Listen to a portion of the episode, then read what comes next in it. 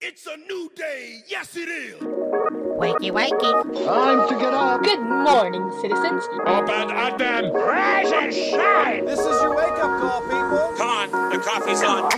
We're gonna get you guys circulating on Christian radio. I understand young people. I know what's hip. I know what's on. I know what's lit. I know what's fleet. What's up, my nerds? work with a bunch of nerds. I'm a nerd, and uh, I'm pretty proud of it.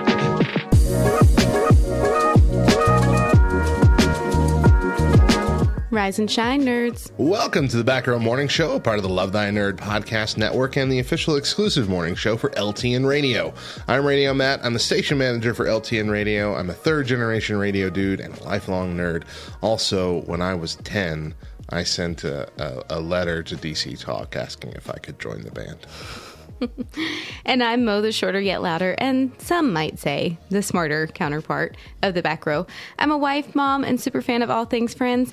And just so you're aware, I prefer to wear sandals over shoes, and I would really prefer to be barefoot. You wear sandals over your shoes? Yeah. Uh huh. you know what I mean. Yes. As opposed to instead of. I'm I'm not I'm not in that that category. if I could wear my shoes in bed, I would. Oh my gosh.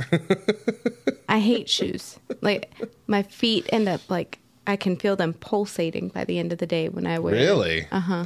I just don't like having my feet exposed. So if I'm not wearing shoes, I'm definitely wearing socks. Uh, I think it was a, a big deal. We went on that. We went on a trip uh, to California for the CR Summit uh, with John, and John and I were sharing a room. And he said it was his goal that weekend to see my bare feet. That's hilarious. Did he meet his goal? He eventually got it. Yeah. Okay. All right. Well, He he waited till I was coming out of the shower, so he got an eyeful. I I had a towel. I mean, it's not. I wasn't. It was a joke. This is a joke, everybody. I mean, side story. When, when we went to Summit, I think it was the last morning, we had to be up the earliest. Mm-hmm. Yeah, because y'all had to go at least an hour early. Yeah. right? Yeah. And then you chose to woke up, woke up, wake up, get woke.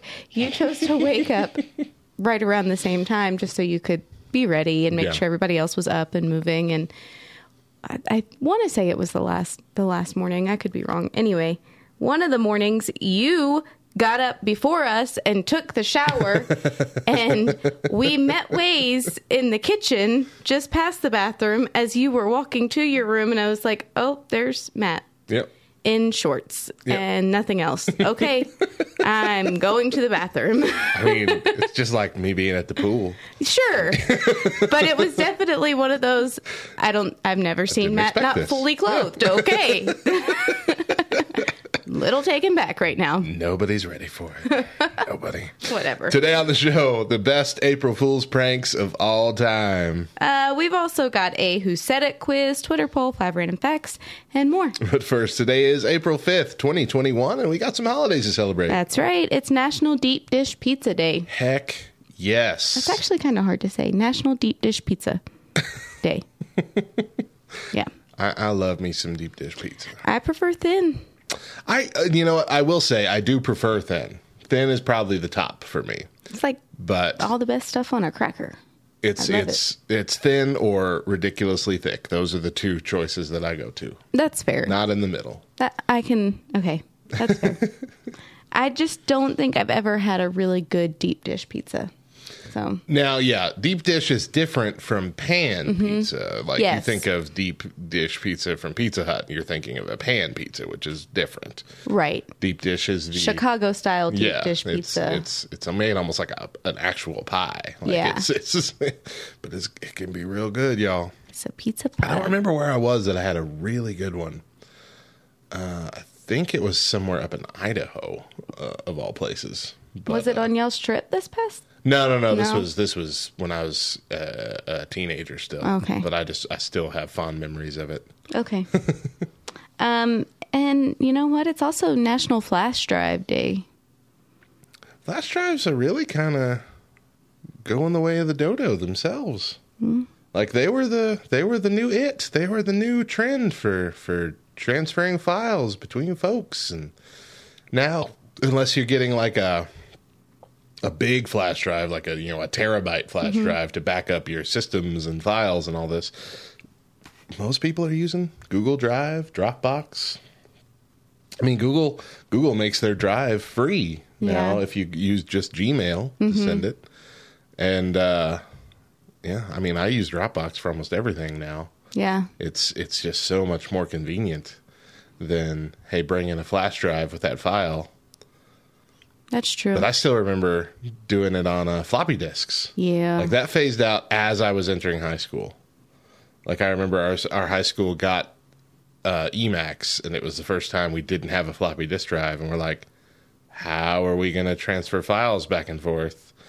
And so we, um, I know my uh, journalism class had to go buy a bunch of the extensions that would add a flash Fla- drive, or I mean a, a floppy disk drive to it uh, just so we could work.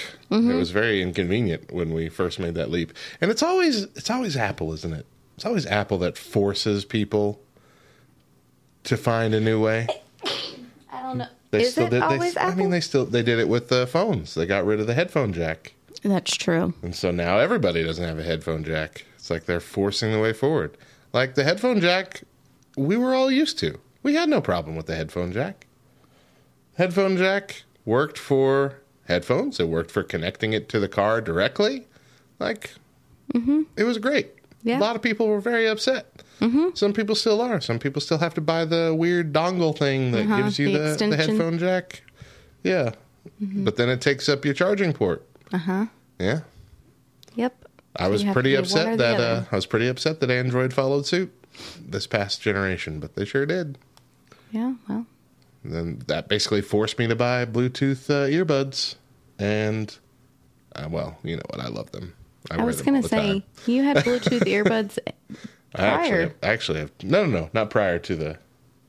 You did it? No, I've really only had them for about a year, Really? Mm-hmm.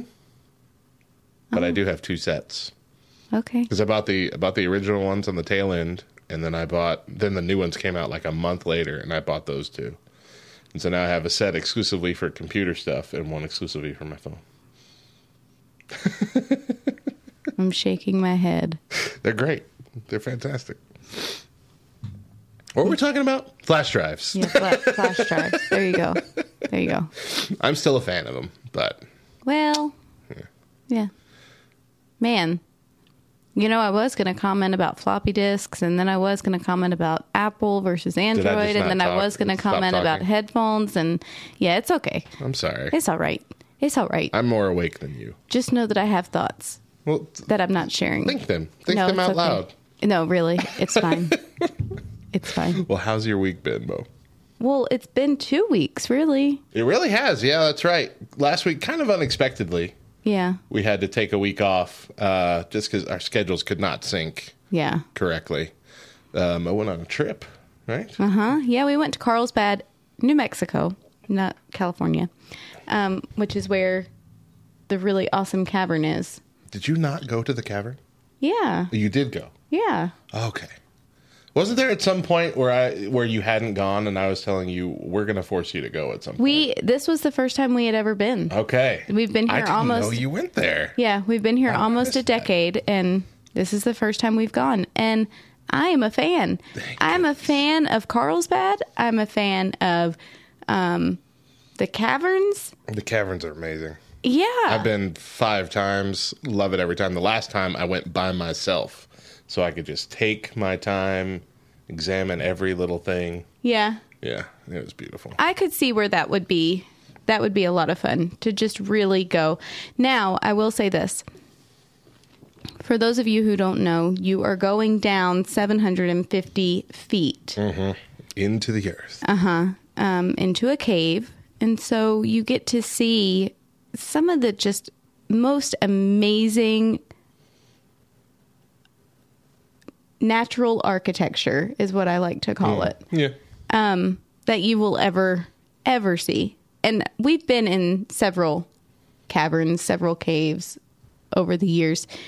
But there was something about this one that was really unique and just really special. Um, however, you're not just going down, you go down and then you go across.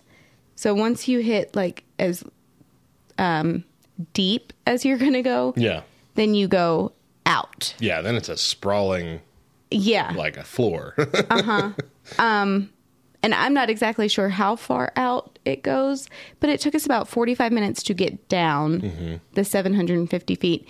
But then Mm-hmm. I'm it glad was, y'all went the, the natural route to Yeah. go down because it's so much fun. yeah. It really is. It now my legs were killing me. oh yeah, it'll kill your of it. calves for sure. because you're on a slight decline the entire time, and so Sometimes you're kind of like yeah. yeah. and so you're kind of like squatted, you know, as you walk, so you don't fall. Man, my thighs were burning by the end of it. Um, but I forget where I was going. The sprawling, you didn't know how long it was. Oh yeah. So you go down 750 feet.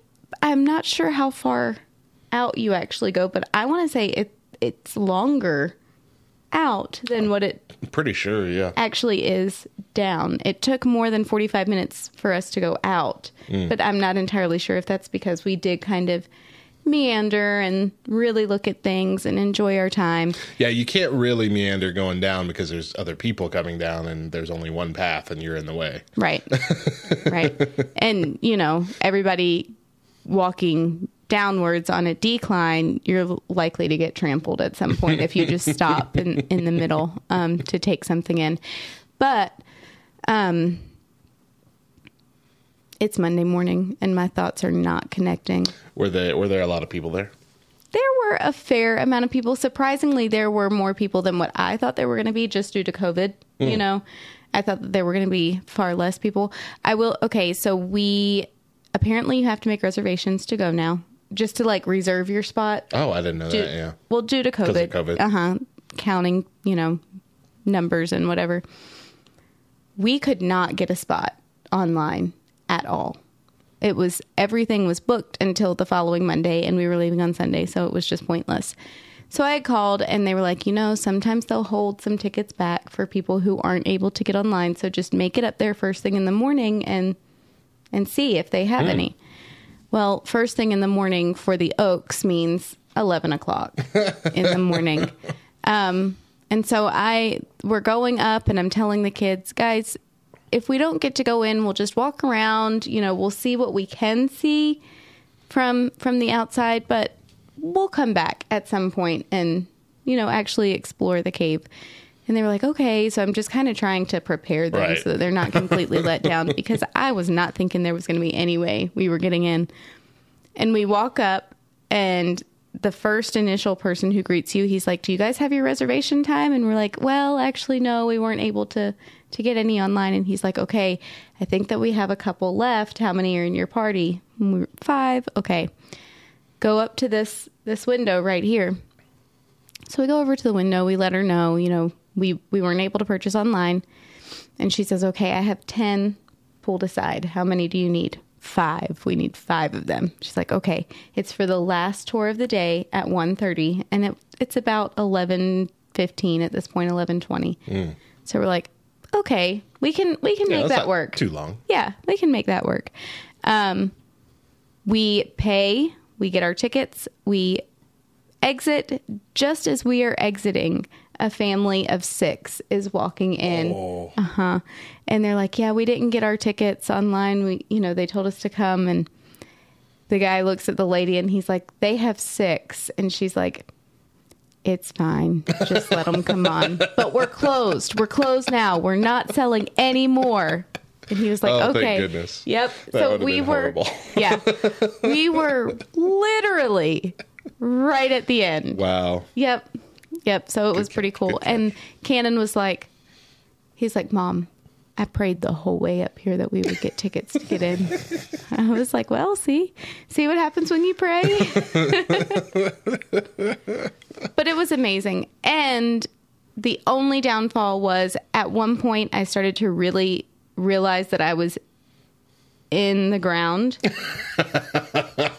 and started to freak out because they're like once you're down there in the middle of it, there's no way out other than turn around and walk back or keep going until you hit the elevator. Yeah. And there's no map down there to let you know just how far you have to go before true. you yeah. hit. Before you hit the main room. Yeah. Yeah. So it's like So you started panicking on I the way down. Yeah, no, well, I started no when we were in the room Oh, okay. walking from Oh, I see what you're saying. you know, Gotcha, yeah, gotcha. doing the huge floor exploration. I was like, when does this end? When when are we when are we actually walking back? Not walking to, but walking, you know, walking. How, I need to get out of here. I Mm-hmm. How, got to get out. how long did that last? Probably 15 minutes or Really? so. Oh, and. Chris Ouch. Chris knew right away because we had we had gone camping. We took our dogs with us. They were in the camper and Cannon said several times, he's like, "I think the dogs are just freaking out. I'm sure they're just going crazy in the camper." And every time I was like, "They're fine, no big deal." Well, he said it one time and it just it like triggered something in me. and I just took off like walking I'm the dog in the camper. yeah. I just started speed walking as fast as I could. And Chris is like, all right, just leave your mom alone for a little while. And I did. I was a good, uh, at least 10 people ahead of my family, just walking, like, get me out of this place. I can't take it anymore. I am done. I'm going to lose my mind. So but you eventually calmed down eventually calm down. and were able to enjoy the rest of it. when all so when all the other people were still walking in the same direction as opposed to we were passing people going in the opposite direction Yeah. because as long as we're passing people going in the opposite direction i'm like okay these people have turned around and are going back they're oh, you're thinking. you know what i mean so yeah. Once- once everybody was all walking in the same direction towards the same place i was like okay we have to be on the tail end now. We have to be. So yeah Uh, well, I'm glad you finally got to go. it was awesome Yeah. and the koa in carlsbad is amazing Yeah, Carlsbad is a is a gem. It's a hidden gem in our in our lovely state. Mm-hmm. Uh, you think of the caverns, but the city itself is nice. Uh, I remember really is. when Deidre and I went. Um, they had a uh, they. I hope they still do. They had a drive-in movie theater, which back then was rare. Like they're popping up everywhere now this past year because of COVID. But back then it was rare. It was our first experience at a drive-in theater, I believe. This was several, several years ago, over a decade ago. But uh, we like we got a pizza. We went and watched. Uh, I want to say it was like. 27 dresses or something. It was the only thing playing, but we're like, we're at a drive in theater. This is dope. yeah They had a little restaurant there too, so we- we had brought a pizza with us from a, a local pizza place called uh, Pizza Inn, which uh, it's a chain technically, but It there's is. like only a few of them. so it's a big thing on the east Yeah, but I mean, there's only a few of them here in New Mexico, Yeah, and they're yeah. all and they're all South New Mexico. okay But uh, yeah, we had one in Hobbs, and then there was one in, in Carlsbad. I'm like, oh, we need to get this pizza. Mm-hmm. And so we got that, and it was great, even though it was mostly cold by the time the movie started. Uh, but then that the kitchen they had there was also amazing. Like we ordered like five orders of fries because they were so good. They were the best fries we'd ever had. nice Uh, but it was nice. It was a cool experience. The whole place, very nice. it is definitely a must see for sure for sure Yeah. so we've done meow wolf now and we've done carlsbad caverns I, I really want to do Meow Wolf again. Meow Wolf was a, a dang blast. i wonder how it would be with covid maybe now it wouldn't be quite as like I don't know. I don't know. They have reopened again. I know that. yeah Um, But I did that also on that same trip. See what I, I had gone to. Uh, on a testimony tour wasn't it No, this wasn't. This wasn't a part of the testimony tour. I don't Oh. think. Um, I I had gone to Albuquerque to give my testimony, okay but my family was in Idaho, I believe, at the Mm-hmm. Yeah. time. And so I'm like, well, I'm going to just take my time. So since I was in Albuquerque, I'm like, I'm going to go up to Santa Fe and see this Meow Wolf thing. It looks really cool. And it was super dang cool. Just a weird experience all around. Uh, and as I'm driving, or as I'm starting to drive uh, home, I'm uh, I look at my map. I'm like, huh, Carlsbad's only like an extra 30 minutes from, uh, you know, Yeah. as opposed to going home. yeah. I'm like, hmm, I got like two more days. I'm gonna go to Carlsbad. so Why I went not? to Carlsbad, went through the caverns all by myself, which was a really neat experience.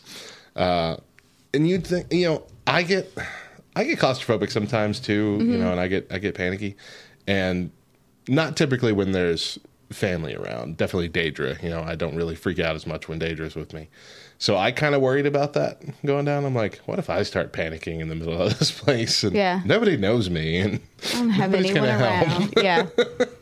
What if I fall into this that big old pit one? Uh, you know, remember at the I think it's at the tail end of the far end of the Oh, room. yes. There's that big, just gaping hole that you could easily just fall over the edge Mm-hmm. into. Uh, but no, didn't have a problem. What was weird is I experienced for the first time down there since I was alone. I experienced dead silence. Like true dead silence where you're just hearing just in your ears Yeah. you know the blood in your ears. Uh, that never happened before. I was like in this weird little cave circle. I'm like i can hear every noise my body's making. You can start hear your like stomach everything is very strange Yeah. um, but it's neat it's neat sometimes you got to do that sometimes you got to take adventures just by yourself Yeah. uh, and I think you lose sight of that when you're when you're married, when you're when you have kids and all that. Occasionally, I'm not saying make this a, a regular thing, but you know, once every few years, get away, do something. Just you, just you and God, just you and and uh, the world, and uh, connect with yourself a little bit. Yeah. A little self care. Treat yourself. Treat yourself. You know, you know what wasn't silent? Hmm. This past week at school.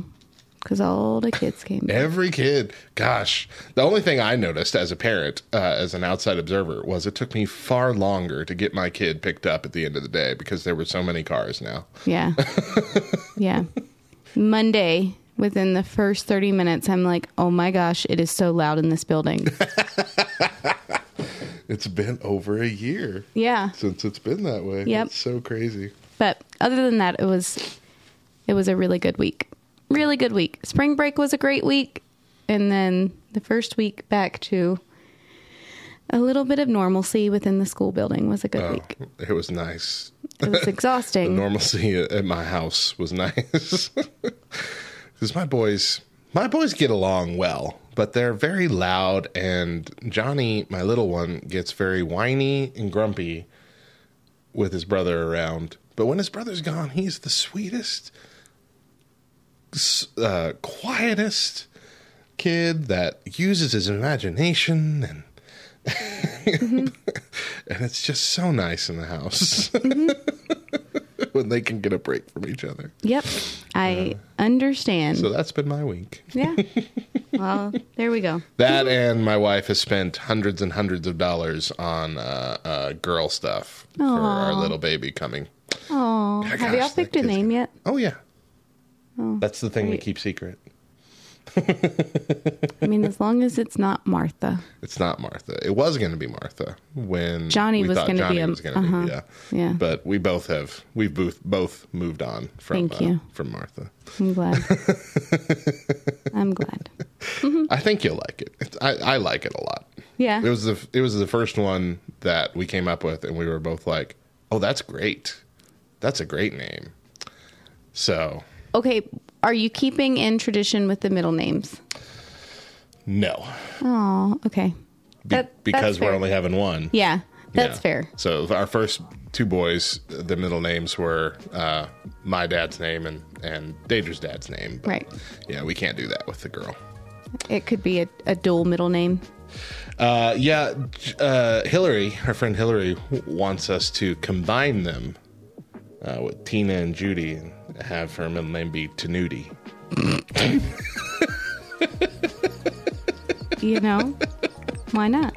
And so until we tell her the name, she's calling her Little Tanuti. Little Tanuti. Yeah. Okay, All right, let's take a break here. When we come back, we've got a top list. stick around.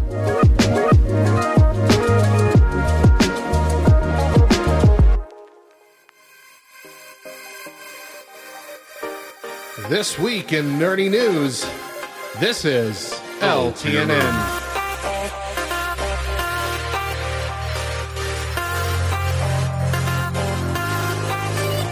WB and DC Comics released a new statement regarding some of their potential films, announcing that the New Gods movie, as well as the Aquaman spinoff The Trench, will not be moving forward. Uh, surprisingly, though, it seems that Supergirl is still in development, as is the Green Lantern Corps movie. We know that HBO Max is developing a Green Lantern series that will feature several prominent lanterns, but noticeably absent are the three most well known Kyle Rayner, John Stewart, and Hal Jordan. So, are those still being saved for this upcoming film?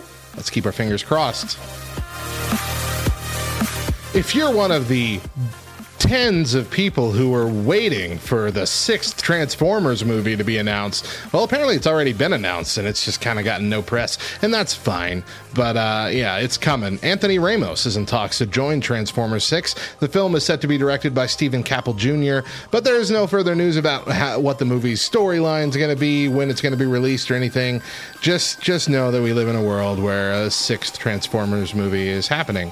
I'm going to make a bold prediction and say that there are going to be huge robot mecha battles in maybe downtown hmm, New York, Chicago, somewhere.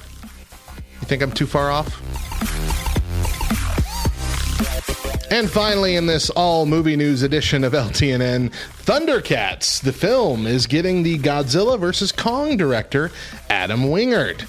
Uh, Wingard is set to rewrite the film's script with Simon Barrett. The project will be a hybrid of CGI and animation. Uh, that seems weird, but uh, Thundercats ho, I guess.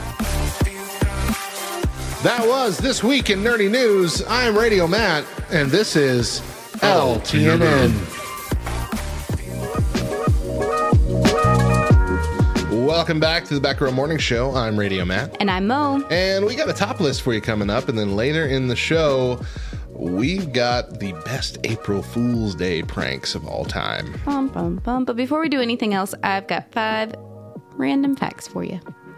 Uh, the original name for the search engine Google was Backrub.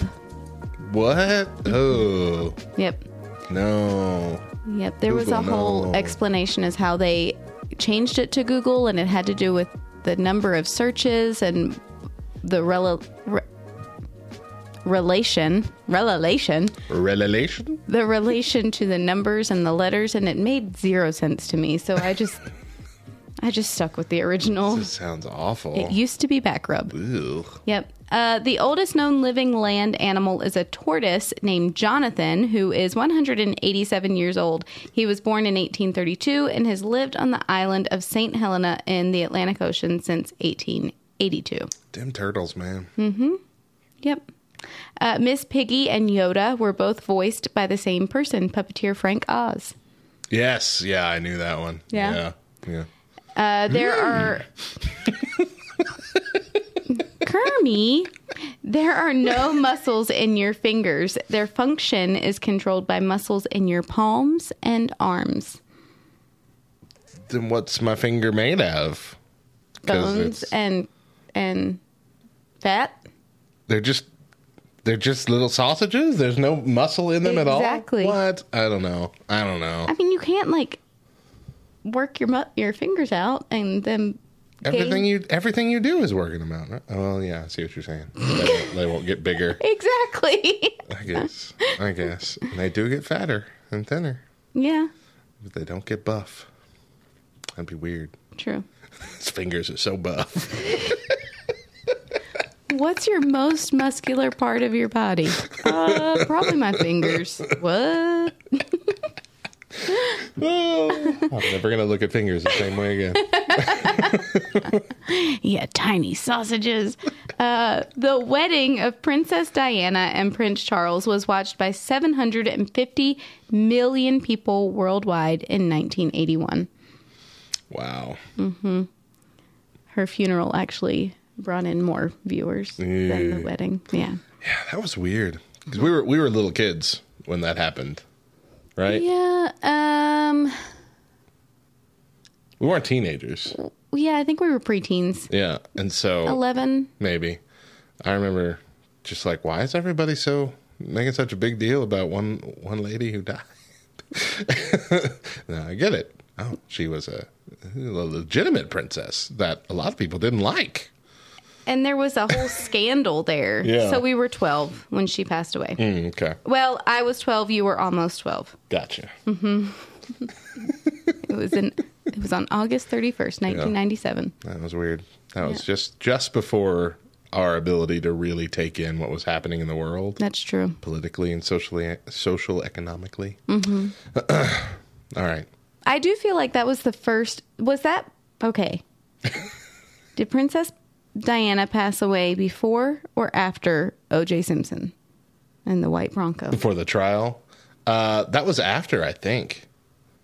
Her death was after? Yeah, because I remember the O.J. Simpson trial stuff. I'm, I'm remembering in relation to where my room was in my house, and I'm remembering seeing that kind of stuff uh, when I was around like eight or nine, I think. Okay.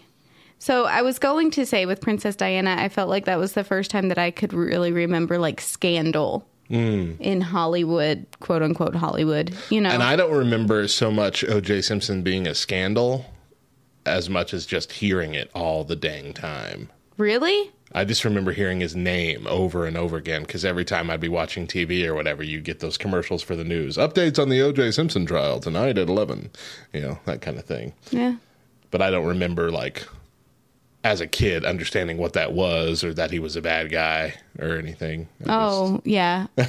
we watched it on the Channel 1 News mm. every morning in school. oh, they put they talked about it. Yeah. What Yeah. on the school thing? Yep. So it was a big deal. Like I remember I yeah. So maybe that's why like for me so that happened in 94. I I googled it. Yeah. The trial was in 94, Princess Diana died in 97. Okay, so it was earlier. Yeah. Okay. So maybe for me, Yeah, I was like spot on. Eight Uh-huh. or nine. Yeah. yep, I remember Princess Diana's death being a pretty big deal, being a pretty big thing. Mm-hmm. And so Yeah, I do remember that being a big thing. that's probably. But the O.J. Simpson trial was much bigger and lasted for so long. like it was Yeah. months and months of this stuff.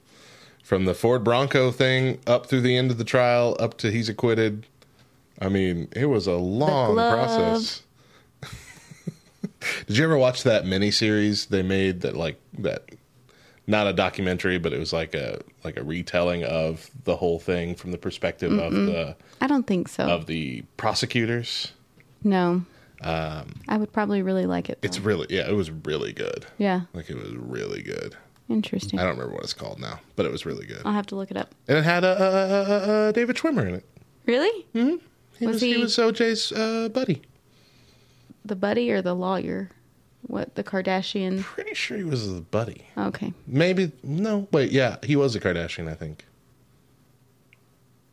I'm pretty sure. Yeah, I think you're right. I mean, he kind of looks like him. Yeah, yeah, yeah. But anyway, it was a really good series. It's been gosh, how long has that been since that's been out? I feel like it's been five or six years since that came out. Time has no meaning. It really doesn't. Just, just get older. and older. I know. I know. Time it's never really, stops. Really quite sad. Hey, topless time. Uh, so uh, we've got here uh, two weeks ago. We did the stupid world records no one is attempting to beat, Yep. hmm uh, and we only went through about half the list. And so we're going to pick that up Oh. with a part two here. Nice. All right. All So right. next up, the largest object ever removed from a human skull. Yeah, I can see why no one is trying to beat this one. Getting stabbed isn't a fun experience, especially if you were stabbed in the head. That means you would either die or suffer a giant deal of brain damage. In 1998, an American man named Michael Hill was stabbed in the head with a survival knife measuring 8 inches in length. He was fortunate enough to survive the stabbing and he even became famous for it. He currently holds the world record for having the largest object removed from a human skull, a record that no one should ever want to beat. Yeah, I I remember this Really? from yeah, hearing about this from childhood that he had it removed and fortunately did not really experience a bunch of brain damage. Like it, it stabbed him in just the right place. Well, I mean, it's right there in the name. It's a survival knife. So That's okay to get stabbed with. You'll always survive. That's not what I'm saying. That is not what I'm saying. Do not. Listeners, please. Good grief. Uh, you can send your comments to Mo No. at the. no. All right, next up, surviving the fastest car crash. Okay. I apologize if this one gives you anxiety. The fastest car crash anyone has survived took place on the 17th of November 1966 at the Bonneville Salt Flats near Utah. This is where they do the land speed records. Okay. Remember the movie Rat Race? Yes. Remember, uh, was it Whoopi Goldberg? Was she in that? I don't know. Pretty sure.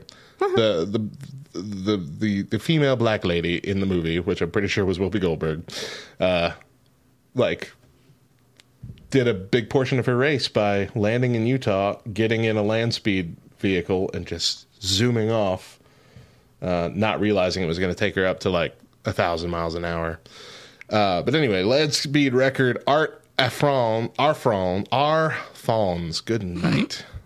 Uh, was piloting his jet powered Green Monster at 610 miles per hour Oh my gosh. when the bearings on the right front wheel seized, sending the car tumbling for more than a mile across the flats. More than a mile. He was pulled out of the wreckage, dazed and bloodied, but only suffered cuts, bruises, and friction burns. So, Um, can I say something? sure. He was going over 600 miles an hour. And he tumbled for more than a mile. At that speed, it's like not that far. That's true. That's true. It probably happened really quickly. Yeah. Too. Yeah. Yeah. Good point. You're making a lot of good points. Thanks. You thought it was too early for your brain to work. I can't make my thoughts connect, but All right, next up, sniffing the most feet and armpits. oh, what? Why is this even a thing? A lab worker named Madeline Albrecht uh, has the distinction of holding the world record for sniffing the most armpits and feet, a record she achieved during her 15 year career at Hilltop Research Laboratories in Cincinnati, Ohio. It's estimated that poor Albrecht has sniffed roughly 5,600 feet, which you can try to beat if you dare. She's also sniffed an indeterminate number of armpits. This means that you will probably need to smell at least 6,000 armpits just to get close to her mythical record. Uh, okay, for So multiple ass- reasons, I feel like this one's dumb. I'll- I'm assuming it's because sh- this is this is a she works at a Right. laboratory that that handles body odor. Yeah, it's part of her job. It's part of the I testing process. Sure. but I also don't feel like you can have a like you can hold a record for something without being able to say I have definitively done this many of this. Do you know what I mean? Sure, sure, but at least she's got the feet number. Right? Sh- No, it Well, said close, roughly. close. Well, that might be the article. A record needs to be able to be broken. That might be no. This is the whole point of the article. Those records nobody's going to beat. Sure, it, but it's records nobody wants to beat, That's true. Not nobody can beat. And this one, nobody's going to ever be able to beat that one. What about one of the other scientists that are doing the exact same thing? Well, I, I think the doing? point is that she did it for 15 straight years, and I think most people don't last that long in that position. Is the idea? well, Who would want to, right? that's like at this point, the only reason to continue doing it is to beat her record. And now I don't know that I'll ever be able to beat her record because I don't know how because much I she's don't done. know how many. Yeah. You're, you're making a lot of good points today. Next up, the lightest woman ever. Lucia Zarate from Mexico has been described by the Guinness Book of World Records as the lightest woman to ever live at just 4.7 pounds. She was only 21.5 inches tall. She's the lightest and one of the shortest humans to ever walk the planet. To get an idea of how tiny she really was, her calf was barely thicker than the average adult male thumb. She couldn't live in Clovis. No, She'd get blown away. blown the heck away. Yeah. Uh, the world's longest fingernails. This is a classic one. It's a classic one. This is a Guinness They're uh, always staple. disgusting. Sh- Shrid Shridhar Chilal from India didn't cut his nails for 66 years. Just before eventually cutting them, his nails measured over 29 feet in length. Now, he only did this in one hand. So he had one normal hand and one hand that had like a big elongated, like elongated sleeve to cover up what was happening. Uh, and he had to like hold his arm up all the time when he was walking. He couldn't like let it drag because all that would drag. So he had to hold it up just to keep it above the ground.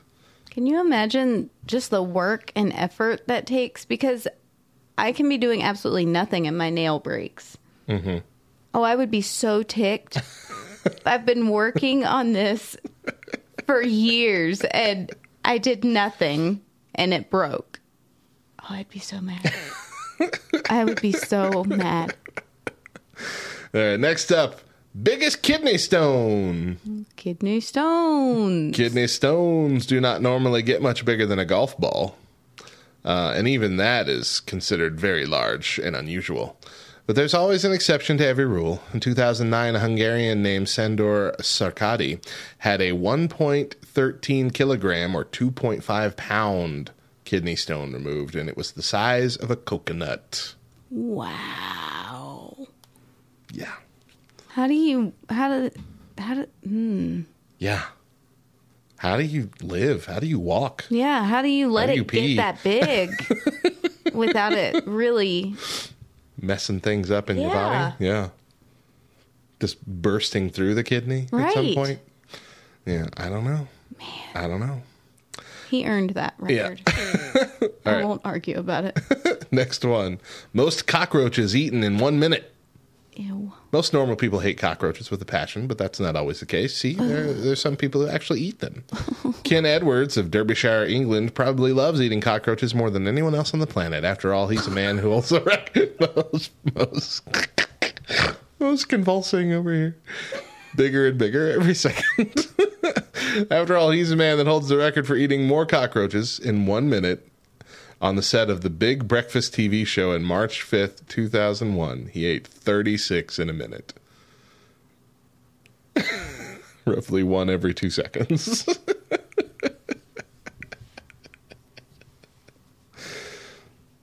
Man. Remember when we ate crickets and we were just so relieved there were no like legs or mm-hmm. anything? Yeah. Well, imagine eating a whole cockroach. You've stepped on a cockroach. You've Yeah. seen what comes out of that. Ugh. Ugh. I can't listen anymore. All right, next up, the tornado survivor. The furthest distance survived in a tornado is 398 meters or 1,307 feet, achieved by Matt Suter in Missouri back in 2006. He was knocked unconscious uh, during, uh, he was in his mobile home when a tornado engulfed him. Uh, knocked unconscious and awoke 398 meters away in a nearby- field and only suffered minor injuries. wow. You, we've all heard those, those stories of like a baby getting sucked up in a tornado and then lands safely a mile away. I've never heard that Never story. heard that story? No. Yeah, that happened at some point. A long time ago. I think when we were kids that happened. That story came about. But yeah. And then other times someone gets thrown through a literal tree and they're dead. Yeah. So you never know; they're unpredictable. And lastly, most broken bones. This one uh, makes sense when you hear who it is. Evel Knievel, Ah, yeah. pioneer of motorcycle long jumping exhibitions, holds the record for the most broken bones in recorded history. He has suffered 433 bone fractures uh, by the end of 1975. After that year, and after suffering numerous concussions and hundreds of broken bones, he decided to retire from major performances. Wow. Yeah. He did continue to do smaller exhibitions around the country with his son Robbie, uh, establishing him as his successor. Uh, thank goodness his son has not tried to break his, his dad's record. Yeah, it's a little a little more sense, I guess. or a little more fear. I mean, Maybe, yeah. Yeah. so for our main topic today, you know, we kind of missed April Fool's Day because last week we had to inadvertently not beyond. Uh, and so we're going to kind of celebrate April Fool's Day a little late. We're going to be sharing some of our, our, our, well, some of the best big hoaxes of all time for April Fool's Day. And uh, we have a, there's a giant list from hoaxes.org uh, of the, the top 100. And uh, we kind of split this article in half, and Mo went and picked uh, her favorite 10 from her half, and I picked my favorite, I think, 11 from my half. And so we're going to go through these, uh, but let's give you a taste of them before we take our next break. So, my first one is uh, the Swiss spaghetti harvest. This happened in April 1st uh, of 1957. The respected BBC News show Panorama announced that thanks to a very mild winter and the virtual elimination of the dreaded spaghetti weevil, Swiss farmers were enjoying a bumper spaghetti crop. It accompanied this announcement with footage of Swiss peasants pulling strands of spaghetti down from trees. Huge numbers of viewers were taken in. Many called the BBC wanting to know how they could grow their own spaghetti tree. To this, the BBC diplomatically replied place a sprig of spaghetti in a tin of tomato sauce and hope for the best. Even the Director General of the BBC later admitted that after seeing the show, he checked in an encyclopedia to find out uh, how it was spaghetti actually grew. But the encyclopedia had no information on the topic. The broadcast remains by far one of the most popular and widely acclaimed April Fool's Day hoaxes ever, making it an easy pick for number one here on our list. Hmm. Uh, I think that's insane. The video, which is in black and white, of course, is really it's really rather funny. I actually Like- remember hearing about it. Yeah. Yeah, it's it is well a- known. I've heard uh-huh. about it before. Yeah. But yeah, I mean, back then, like today, that seems so ridiculous because we've all seen the process. You know, it's been how it's made. It's That's been, true. You know, unwrapped. You know, we've we've we've all some made our own at home. But you know, back in 1957, a lot of things were unknown to us. Yeah. You know, we just kind of accepted that they existed in the world, and someone else was taking care of it. You're like, what? You grow your spaghetti? Which is why an encyclopedia had to be referenced to, to figure How out. How does spaghetti grow? Right? Man, those were the times. Looking in, looking in encyclopedias. All right. Uh, my first pick was actually one that kind of. What's the word I'm looking for? I don't know. Uh, kind of frowned upon as far as April Fools is concerned. Oh yeah, I gotcha. but there is some some humor in it um, and it happened on april 1st 2014 when stephen barrows barrows barrows professor of economics and what is that word At uh, Oh. Aquinas College. Oh, Aquinas College. Okay. Uh, he had a strict rule that if a student's phone rang during class, that they had to answer it on speakerphone in front of everyone. So when Taylor Nefsey's phone rang on April 1st, he enforced that rule, and the entire class proceeded to hear this Hi. This is Kevin from the Pregna- Pregnancy Resource Center, and per your request, I'm calling to inform you that the test results have come back positive. Congratulations. Uh, the professor's face immediately turned red and he muttered, Okay, you might want to shut that down. when the call finally ended, he gravely apologized to her, but she assured him that it was okay. She had been expecting the news. In fact, she had already picked out a name for the baby. Its first name was going to be April, and the middle name Fool. There's actually a video of the prank that was uploaded to YouTube a few days later. And yeah, it, it quickly racked up 25 million views and was featured on multiple national news programs. So it's been uh, hailed the best classroom April Fool's Day prank ever. And at this point is certainly the most widely shared and celebrated one. Yeah, so I didn't know this one was on the list, but I've seen this video before, Really? and it's hilarious. Yeah, I'm The- to have to go watch the, the, video. the teacher's reaction. You could tell. You could tell he was just. Oh, this was a se- terrible mistake. So his apology is like, "I'm so sorry. I want to tell you in front of everybody. I'm so incredibly sorry." and when they when they said it was an April Fool's Day prank, he's like, "Oh my gosh! All right, Yeah. extra points for everybody. Uh, he said, "You do not know how big of a relief it is in my soul to know this was a joke. That's awesome. Oh, it was really good. Yeah. It was, it was a heartwarming kind of thing. It was nice. Yeah. Uh, all right. Well, we are going to take a quick break, but when we come back, we got a huge list of these. Stick around.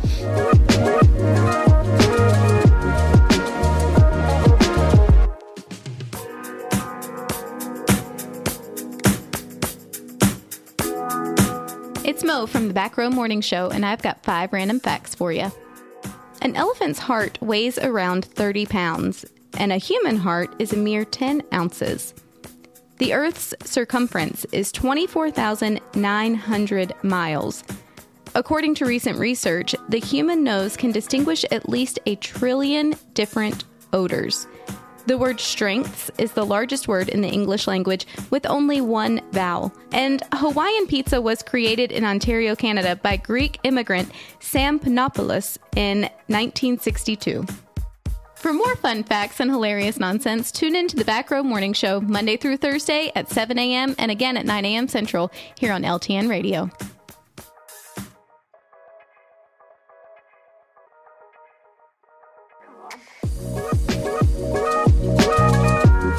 Welcome back to the Back Row Morning Show. I'm Radio Matt. And I'm Mo, and today we're belatedly celebrating April Fools. But first, we're going to play a quick round of Who Said It. This time, I got quotes from Michael Scott from The Office, which is a show that you have not fully watched, Yeah. and Phil Dunphy, the dad from Modern Family, another show you have not fully watched. Great. But you understand both the characters. No, I've not watched even one episode of The Modern Family. Okay, well, Phil Phil Dunphy is is we, we talked about the bumbling TV dads. Remember Yeah. that, that trope?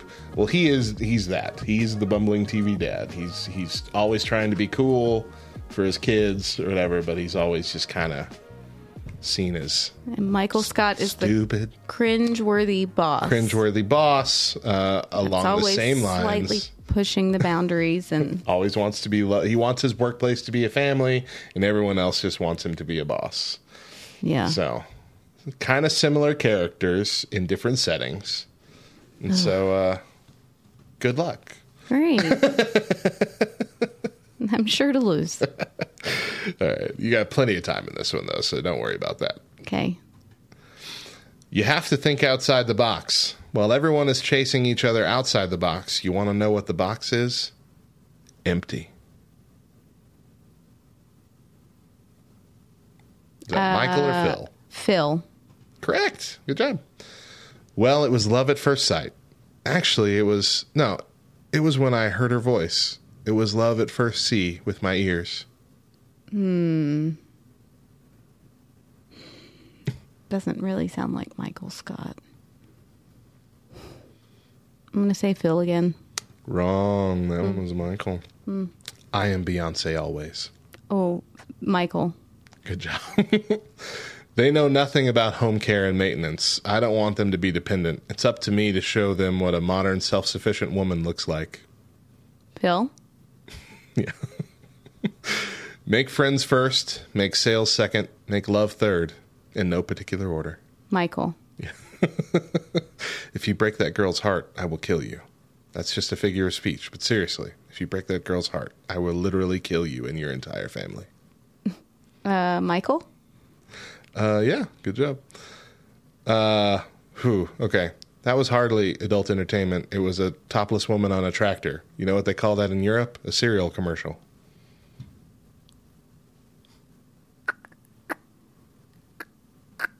Um, mm, mm. I'm going to say Michael. Mm, nope, that was Phil. I wish I was one of those people who thrive on leading a double life. You know, Bruce Wayne, Peter Parker, Hannah Montana. Michael? Uh, no, that was Oh. Phil. You're forgetting. I was the two-time non-consecutive district salesman of the year. Michael. Wrong. What? Wow. Phil Dunphy is a uh, a, a home salesman, a, ho- Oh. a realtor. Okay, well. Uh, I didn't know that. I'm an early bird and I'm a night owl, so I'm wise and I have worms. Ew. Early bird gets the worm. Uh-huh. Yeah, I know. Um, okay, I do think this one is Michael for real. Good job. Uh, I'll admit it. I'm uh, attracted to powerful women. Michelle Obama, Oprah, Condoleezza Rice, Serena Williams. Wait a minute. I Michael. No, that was Really? Phil Dunphy. Okay. I knew exactly what to do, but in a much more real sense, I had no idea what to do. oh gosh. Phil. No, that was Michael. All right, so this. I'll These are ex- I'll have so inappropriate. This. This, is why I don't like The Office. You have had to change so many of these. A couple of them were from Modern Family. Well, yeah. All right, so how how to take off a woman's uh, un- under under under underpinnings from the top? You just twist your hand until something breaks. Phil. No, that was Michael. Michael was filming a video for his son in case he died, trying to teach him all the things a man should teach his son. Okay. It was weird. Uh, I'd kill to have those lips. I mean, on me. I mean, I, I want his lips on my mouth. Phil. Yeah. Team white is the best. If you ain't white, you ain't right.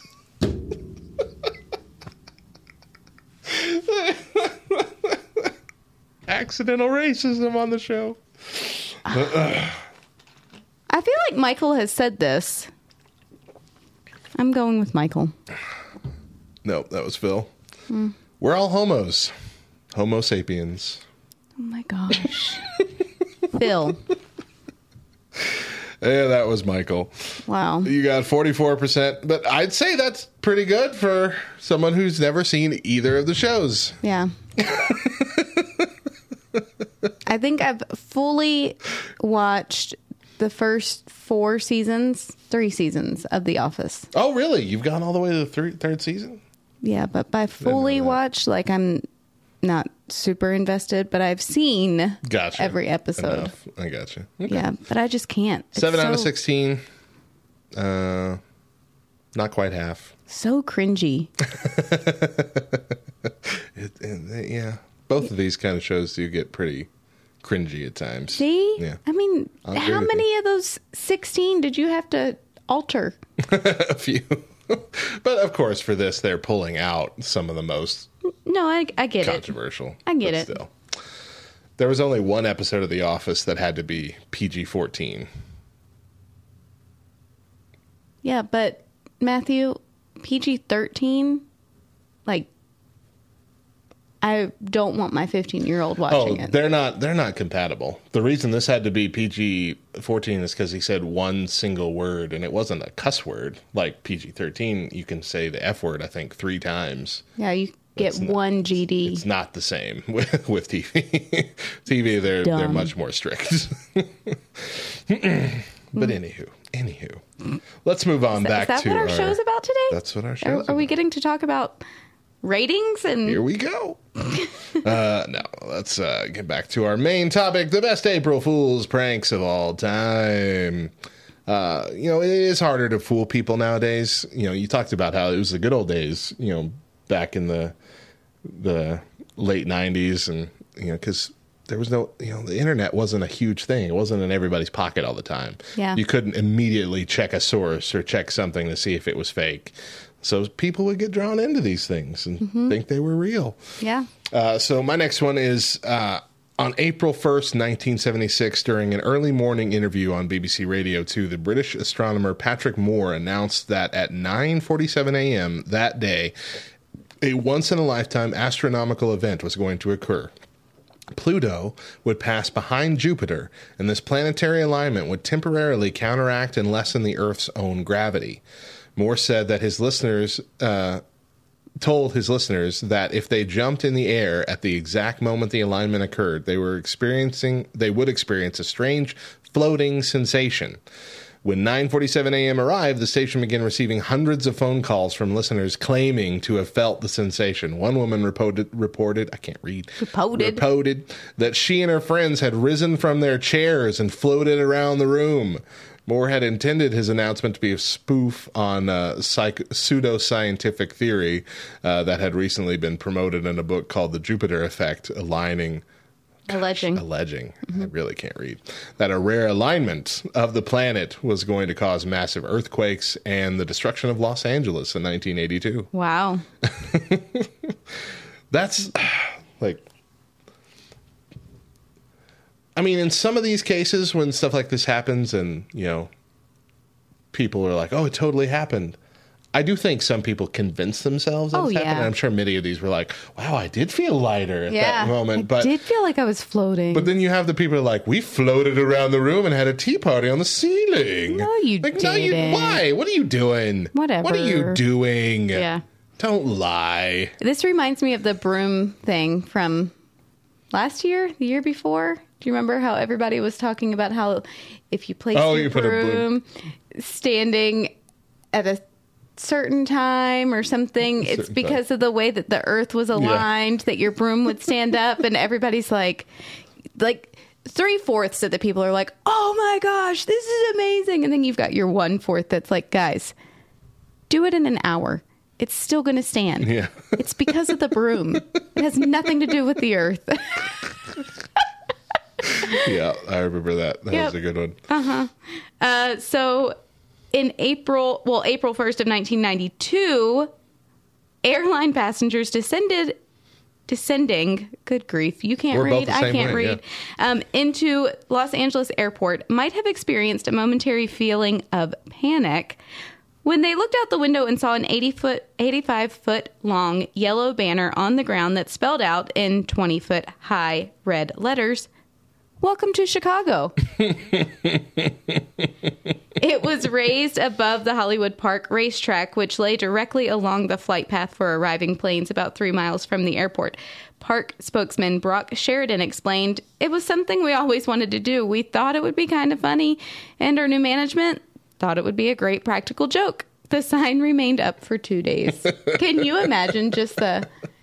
Hopefully, like the airline crew could have been in on it too, so that they would be like, "Welcome to Chicago." what? I was flying to Los Angeles. Oh, goodness gracious! I think that's brilliant. right. Brilliant. April 1st, 1996, the Taco Bell Corporation took out a full page ad that appeared in six major newspapers announcing it had bought the Liberty Bell and was renaming it the Taco Liberty Bell. Hundreds of outraged citizens called the National Historic Park in Philadelphia, where the bell was housed, to express their anger. Their nerves were only calmed when Taco Bell revealed a few hours later that it was all a practical joke. The best line of the day came when White House Press Secretary Mike McCurry was asked about the sale. Thinking on his feet, he responded that the Lincoln Memorial had also been sold. It would now be known as the Ford Lincoln Mercury Memorial.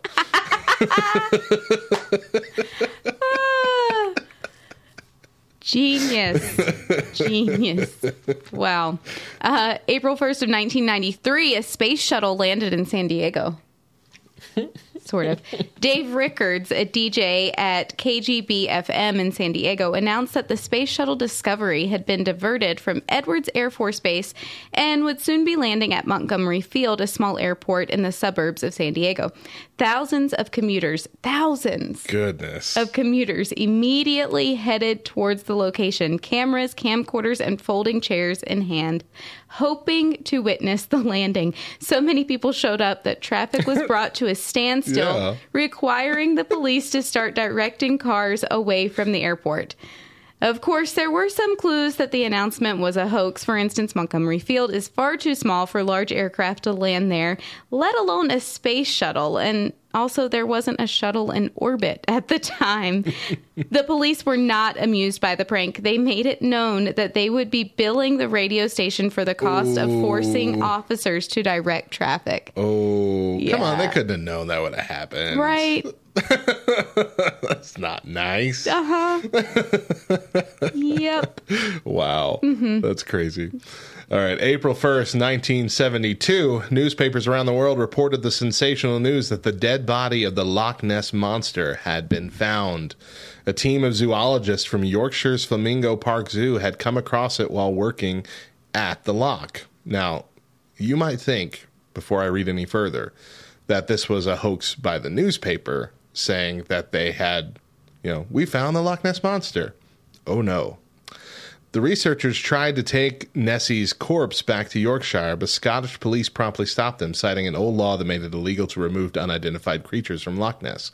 However, subsequent examination of the creature und- determined that it wasn't actually Nessie. Instead, it was a large bull elephant seal from the South Atlantic. But how had it gotten to how had it gotten to Loch Ness? This was revealed the next day when the Flamingo Park's education officer, John Shields, confessed responsibility. The seal had died the week before at Dudley Zoo. He had shaved off its whiskers, patted its cheeks with stones, and kept it frozen for a week before surreptitious- sur- surreptitiously dumping it in the loch, intending to play an April Fool's prank on his colleagues. He admitted the joke got somewhat out of hand when the police became involved. Wow.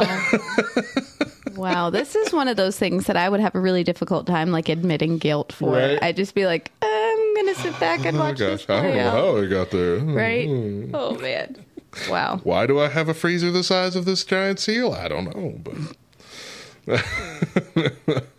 Okay. So in late March of 2007, Dan Baines posted on his website images of an eight inch winged creature, explaining that it had been found in Derbyshire by a man walking his dog and that it had eventually been brought to him for analysis since he was known in the area as a paranormal expert. So, what was this thing? Baines speculated it might be a mummified fairy. because the internet loves a mystery, the images quickly went viral, and the result, and with the result, by April 1st, his site was receiving tens of thousands of visitors a day. wow. Uh-huh. Some wrote to him claiming that they had also found similar creatures. Others were mad that he had revealed its location. But at the close of April 1st, Baines admitted it was all a hoax. He had made the fairy himself. He was actually a professional prop maker. Um, but the public's fascination with the creature refused to die. Many rejected his confession, dismissing it as a cover up to hide the real truth. And seven years later, because of his because of the continuing interest in the fairy, Baines successfully funded a make your own mummified fairy kit on Kickstarter. The true American way. yeah. it's, it's, it, it's, it's, yeah. There have been, I think there was a, a, a photo taken once of a guy surrounded by like fairies that he literally set up himself, but people were so convinced and still to this day try to use that as evidence that fairies exist, even though he's come out and said many times, no, this was a photo trick. Yeah. Photo trick. Uh, there's also like this, there's also this kind of bug that flaps its wings at a certain speed, and when you take a picture of it, it makes looks like, like this a- long yeah. Mm-hmm. tube thing. where- and people have speculated this weird alien bug, flying bug exists, flying worm thing exists, and it's just from the frame rate of the photo that you're taking. But stuff like this has gone on for decades. Yeah. Yeah, peop- there are some people who just have a really difficult time um understanding jokes. right and it's it's like we get we get uh we jump onto these things because they're fantastical and we want you know this kind of fan- fantasy thing to be real mm-hmm. but then some people just won't be dissuaded of it Yeah. at that point no, no it's real uh-huh. and if if this is proven wrong then there's something else out there that's real uh-huh. or it's a hoax Yep. to cover up the It's a truth cover up. Exactly. they don't want us to know about the fairies yep. because they slaughtered them. Uh, all right, next up, April 1st, 1998, Burger King published a full page advertisement in USA Today announcing the introduction of a new item to their menu, the left handed Whopper, specifically designed for the 32 million left handed Americans. According to the advertisement, the new Whopper included the same ingredients as the original Whopper lettuce, tomato, hamburger patty, etc. But all the condiments were rotated 180 degrees for the benefit of their left handed customers. Following day, Burger King issued a follow up release revealing that the that although the left handed Whopper was a hoax, thousands of customers had gone into restaurants to request the new sandwich. Simultaneously, according to the press release, many others requested their own right-handed version. Left-handed products of various kinds are actually an old joke on April 1st Day, but Burger King's announcements quickly became by far the most famous version of the joke. That's brilliant. I we we give Burger King a hard time most of the time on the show, but you know, That was pretty good. Burger King of the past in 1998. That was that was pretty brilliant. Um, April 1st, 1973, BBC Radio broadcast an interview with an elderly academic, Dr. Clothier, I think is how you say it. Clothier- Clothier? Clothier, Maybe. uh, who discoursed on the government's efforts to stop the spread of Dutch elm disease.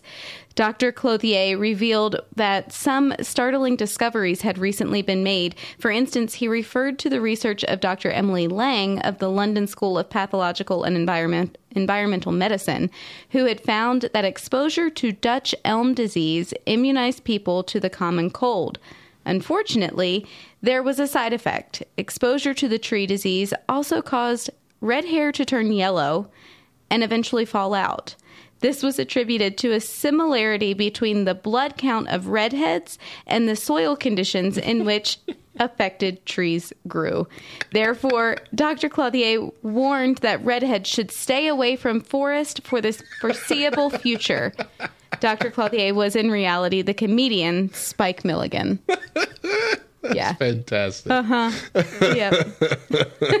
All right, April 1st, 1994, an article by John Dvorak uh, in the April 94 issue of PC Computing magazine described a bill going through Congress that would make it illegal to use the internet while drunk or even discuss sexual matters over a public network.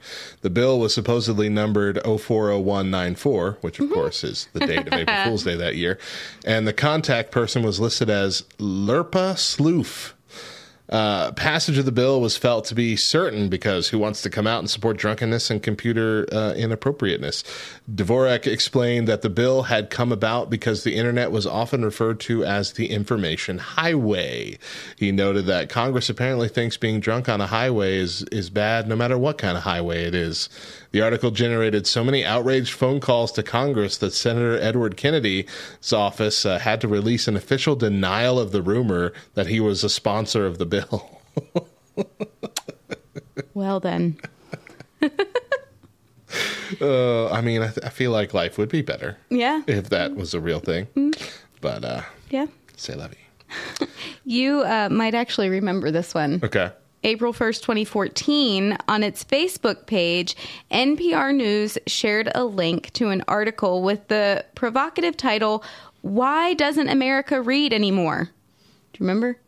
The link generated hundreds of comments. Some agreed with the premise, others disagreed. But what the responses shared in common was that the people who posted them had unwittingly demonstrated the relevance of the question by failing to take the time to click on the link and read the article. if they had, they would have discovered a short pa- paragraph stating, "We sometimes get the sense that some people who are commenting on NPR stories that they haven't actually read. If you're reading this, please like this post and do not comment on it." Then let's see what people have to say about this story. I, re- do remember yeah, this. Yeah, I remember it. This was good. Mm-hmm. Oh, people. you people. Everybody who commented on that should be banned from the internet. Yeah, it's true. For five years. It's true. I remember reading it and going, but this, like, it's a joke, but it's not really an April Fool's joke because it's true. Everybody's proving its accuracy right now. All right. April 1st, 2002. The British supermarket chain Tesco ran an ad in The Sun announcing the successful development of a genetically modified whistling carrot. The ad explained that the carrots had been successfully engineered to grow with tapered air holes on their side. When fully cooked, these air holes cause the vegetable to emit a 97 decibel signal indicated they should be removed from the stove. 97 decibels is roughly equivalent to the noise level of a jackhammer or pneumatic drill. Opponents of their car- opponents of their carrots envisioned a nightmare scenario of future generations becoming deaf as a post, albeit with improved vision. Uh, yeah. And that's just I mean, that's just nice. That's a nice one. That's a wholesome prank. Sure. Uh, April 1st, 1950, motorists driving along the scenic rim of the World Highway near Lake Arrowhead in Southern California encountered something remarkable. All the pine and cedar trees lining the road had grown oranges overnight. the transformation turned out to be the work of the residents of a nearby town of Sky Forest, led by the cartoonist Frank Adams. They had crept out during the night and strung 50,000 oranges in the trees along a one mile section of the highway. The fruit was left over from the recent National Orange Show in San Bernardino. I mean, yeah, if you got them left over, might as well. Can you imagine just driving to work first thing in the morning, taking your so normal confused. route? what is in the tree? Are those oranges Everything I know is in a the lie. in the pine trees? Those can't be oranges. What? I'm so confused. Is that why we get oranges in our stocking at Christmas? Oh man, I would I would end up having to pull over on the side of the road to like take a moment to What figure it all out. Yeah. I'm I'm losing it. I know I am. Uh, April 1st, 2011, Google announced the introduction of Gmail Motion, a new technology that would allow people to write emails using only hand gestures. Gmail Motion, the company explained, used a computer's webcam for a spatial tracking algorithm to track a person's gestures and translate them into words and commands. For instance, a person could open a message by making a motion with their hands as if opening an envelope, or they could reply to a message by pointing backward over their shoulder. By 2011, Google had become well known for making spoof announcements every April 1st, with its annual spoofs both highly anticipated and widely shared. But Gmail Motion was one of the more believable jokes. In fact, within a few days, programmers had demonstrated that it was possible, if not practical, to create a working gesture based email system like Gmail Motion using existing off the shelf technology. Hmm. Interesting. Yeah. Not sure about practical, but interesting. I- I think I would probably end up inadvertently doing things I didn't mean to do. um, April 1st, 1995. For hundreds of years, the gondolas of Venice have been colored black and only black. According to legend, this is because after the plague struck Venice in the 16th century, it was decreed that all gondolas had to be black as a tribute to its victims. Therefore, massive shock and outrage was triggered by an announcement on the front page of Il Gazzettino Venezia when the city council had decided that all gondolas should henceforth be colorized, not only with bright shades of red, yellow, blue, and green, but also with swirls and geometric shapes. The city council, the paper said, made this decision after conducting thorough market research on the tastes of tourists and Venetians, which had determined that people were tired of seeing dismal black boats plying the canals of Venice. That's just mean. That's mean to play on the town. Ah. That's mean. It, yeah, it's still funny. April 1st, uh, 1983, BMW's UK division ran an ad in British papers revealing that one of its engineers, Her Blonde, uh, had designed a sunroof that could be kept open even in the rain, thanks to jets of air that blasted water away from the top of the car. The system worked completely automatically, even in a car wash. Those seeking more information were directed to query Miss April Worst in the BMW marketing department. It had was the ad was the start of a long tradition of the company creating spoof ads every April 1st. In fact, BMW has been creating April Fool ads longer and more consistently than any other company that we're aware of. The success of their ads played a large role in convincing other companies to run spoof ads on the 1st of April. The practice has now become so widespread that many companies say they feel compelled to create spoof ads on April 1st lest their customers think they lack a sense of humor. That's awesome. Miss April Worst.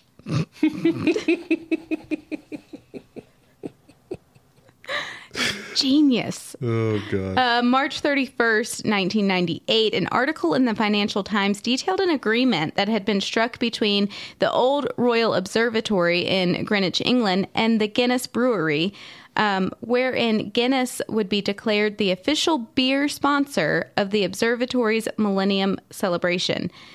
Greenwich Mean Time would be renamed Guinness Mean Time.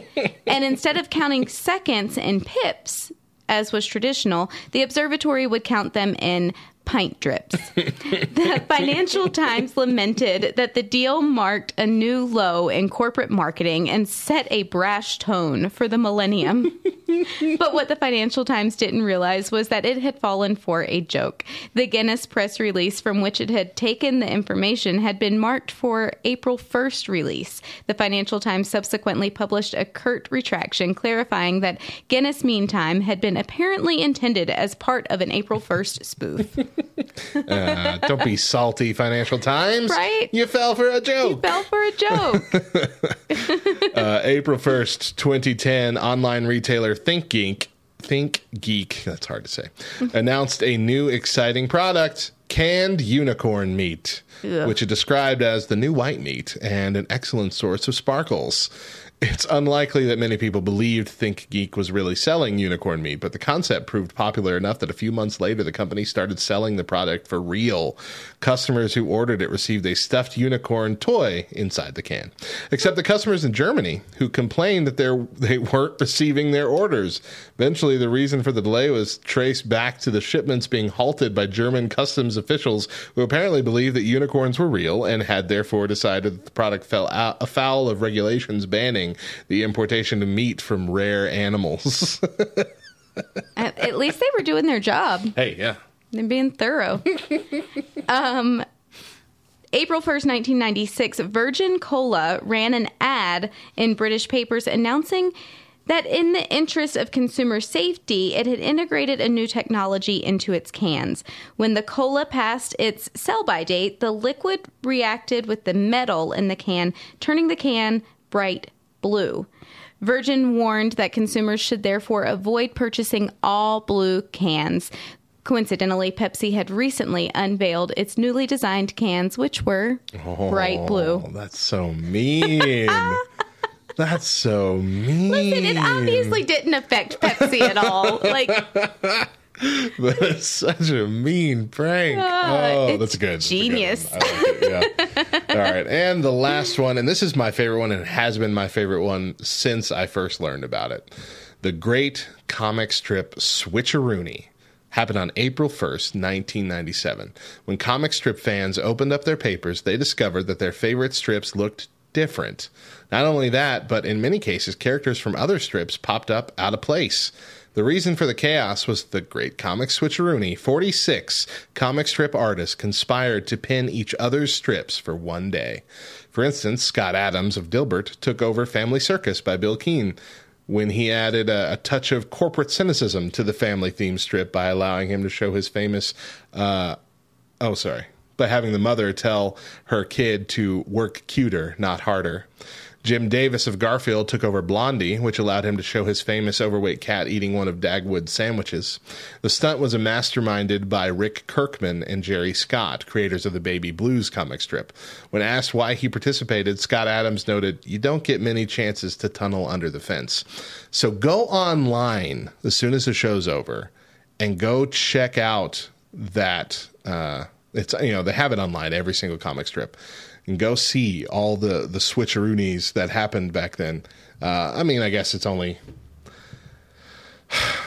do do kids these days even read the comics in the newspaper i don't think so do they even don't read comic strips ever i know they still exist I did. i and read them I all the remember time. this. yes it was so good Yeah. It was so fun, so funny. So if you're if you're uh, uh, uh, uh, a xennial like us, then you'll appreciate it. Yeah. Go go check them out and go see the the switcheroony and imagine what it would have been like to be opening your newspaper that morning and seeing seeing Garfield showing up on Blondie. I was so confused and frustrated. I remember just being like, this doesn't even make any sense. What is happening?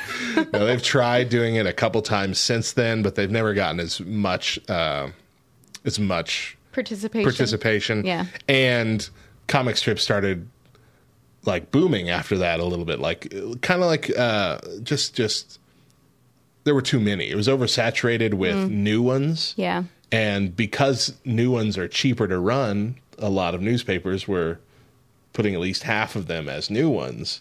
but they would be picking them at random essentially. And so you didn't have the same kind of uniformity across newspapers either. You didn't see the same ones. Ah. And so it just didn't work as well. So eventually I think it just switched to like two artists would swap, mm. you know, for a day occasionally. But uh, this one was this one was big, and they pulled it off well. Very good. That is that is the list that we have pulled out. Uh, but again, you can go to hoaxes.org and uh, see the entire 100 uh, Yeah. of these best ones of all time. There's We barely quite a few. covered a fourth of Yeah, them. so- barely, barely, if that. Uh, so I think we got to 21 of them. 21, So yeah. yeah. So uh, go uh, go check them all out. It's Mm-hmm. a long read. It'll be a day, but uh, take a day and enjoy. Laugh Yeah. at some of the the just hilarious things that have happened in the past, and unfortunately, probably won't really happen much in the future. Like I think the one that you shared, the one with the um, the first one that you shared, the the classroom thing with the phone call, all Yeah. that. You know, that's something that could still happen today. But you know, these weird stories of uh, you know, well, spaghetti trees and and uh, Loch Ness monster being found, and all that. I, people won't fall for that today. Yeah. That just won't happen today. The the golden age of April Fools when it comes to fantastical stories and pranks like that just won't happen anymore. Now Yeah. it's just uh, playing that water game where you have someone look into a bottle of water and then you splash it in their face. I mean that's that's the extent of April Fools. Yeah, sort of. Yeah. Yeah. You got to get real creative these days. Yeah. you can't i guess i guess what i'm saying is april fool's day is more personal at this point you can't do big widespread things Sure. like google you know google does them every year i'm not sure they did one this year i looked for a google one this year and i never found one I, you know, we all thought that 2020 was like the craziest year ever. I really do feel like 2021 is beating it and in a very different way. It just doesn't feel, i feel like most people feel beaten yeah. like they they don't want to like they're just they're just down now Well, like I, I, 2020 destroyed them and they don't care anymore I think everybody's just playing everything, everything uber safe. Yeah. Like, we're just going to tiptoe through this year mm. And make sure we don't fall into cracks anywhere that are sure we hidden. don't tick this year off Exactly. exactly. So, I feel like this year's going a little bit better, but that's It more of a personal, I guess, a personal perspective. It's it based on who absolutely is going better than than 2020 it's just sh- new and strange in a different way Yeah, yeah, I can see that. yeah Uh, the last April Fool's joke that I remember actually playing, like big one that I remember actually playing, I think I've shared with you before, was when I was a kid. I swapped the sugar and the salt in my kitchen. yeah and uh, nobody noticed on the first day, and then I forgot about it. And it was like three days later, my mom was trying to make a jug of uh, sweet tea, and she took a drink of it. and It's like, oh my gosh, this is salt. And she called me. They're like, did you put salt in the in the sugar thing? I'm like, oh yeah, april forgot Fools? all about that. Sorry. But the the funny part was apparently for three days my dad had been eating sugar on his eggs and didn't notice. These eggs are tasting really good lately. Huh? What's going on? doing something different. Actually eating uh, Cadbury cream eggs. Oh my That's what he's having gosh. breakfast. yeah All right, we're going to take one more break. Don't go anywhere because when we come back, we'll share our latest Twitter poll about uh, April Fool's Day. more back row morning show to come Stick around.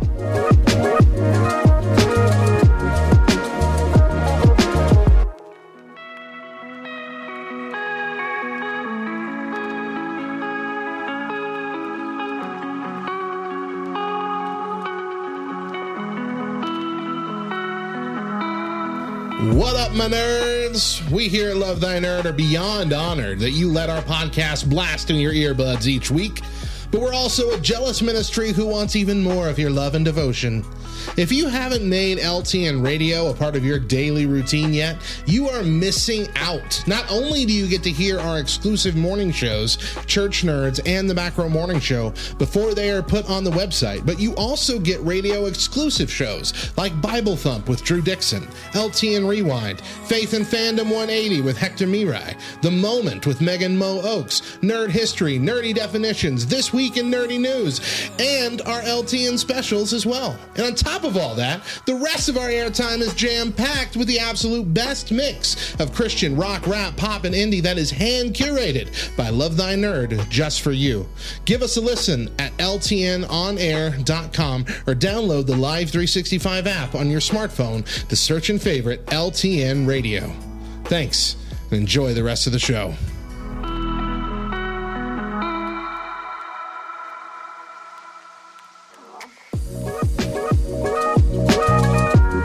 Welcome back to the Back Row Morning Show as things are winding down for the day. But first, we wanted to know: Do you still fall for April's April Fool's pranks? April's Fool pranks? So I give you three options. Yes, I'm very gullible. No, I trust nothing. And not since the internet. What do you think the answers were? Top answer. Not since the internet. Yep, Mm-hmm. 46.3%. So nearly half, not since the internet. Even those personal jokes we were talking about last segment, you know, you'll see them all over TikTok and Instagram and everything. So a lot of parents have gotten smart. Usually that's what the videos tend to be. The parent gets in on it beforehand, like recognizes it coming and turns it around on the kid. But see, that is what makes the prank. So I sh- I reshared a video from last year's April Fool's. Oh, yes, the one where your kids tried to. Your son was brilliant in that moment. So my family loves April Fools and it's it's a generational thing. My mom, I grew up with my mom who treated April Fools like a sacred holiday. It was super important in our home. And I I appreciate that because I think it's made me a little more of a, a well-rounded humorous person. I can appreciate Yeah. You know that kind of You're dark humor. yeah. So anyway um i carried that on to my kids. Well last year sadly they didn't do anything this year and oh well. But last year and i was reminded of this in my facebook memories um my oldest and my youngest decided to go in on a prank together and um turn their brother red while he was in the shower. So my oldest had a giant thing of freezing cold water, ice water.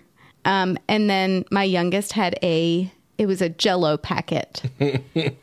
so the plan was oldest would pour the ice water over the shower while the youngest throws the jello packet, the open jello packet of jello into the shower, just covering him in red dye.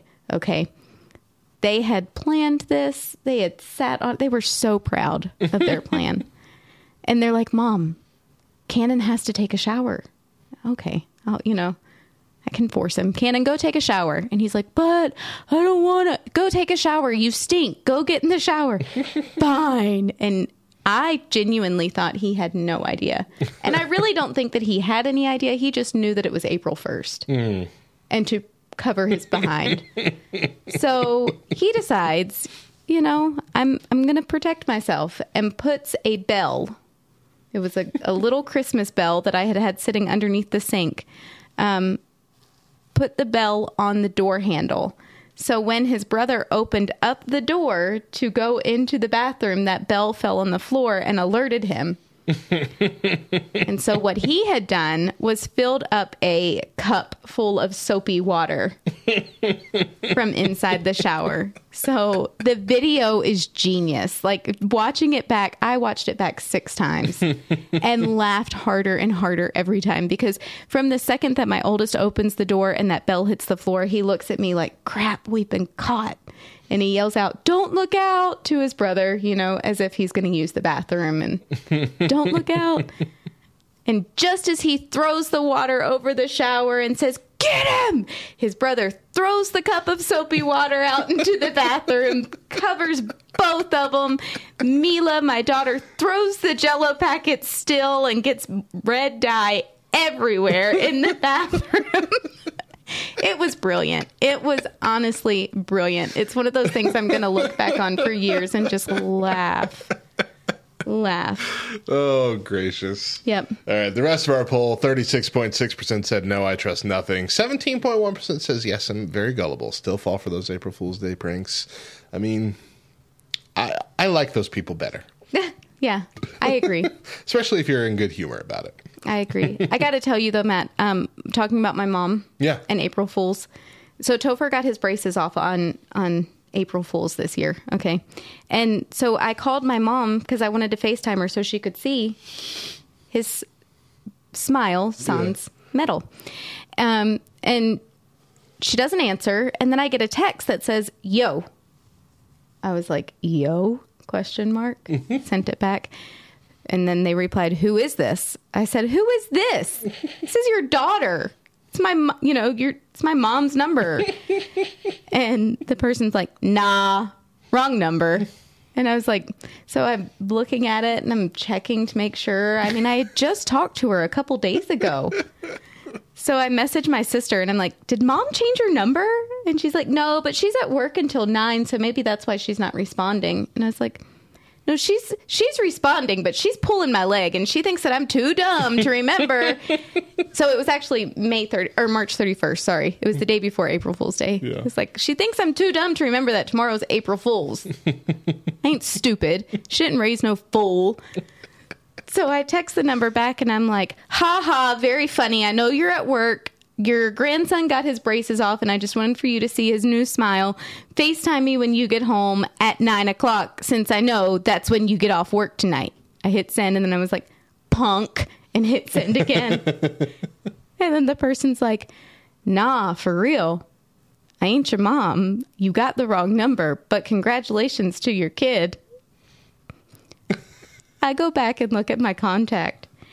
And there was about a three year period where my mom lived in Georgia and had a Georgia number.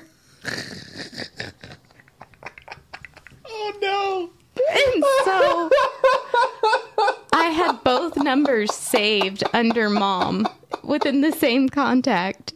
And poor guy. So I messaged my mom and I was all like, see what happens when you treat April Fools like a sacred holiday?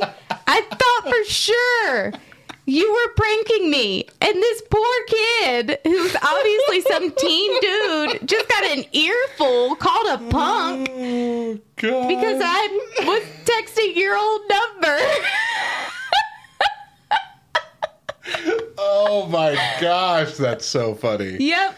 Oh Mo.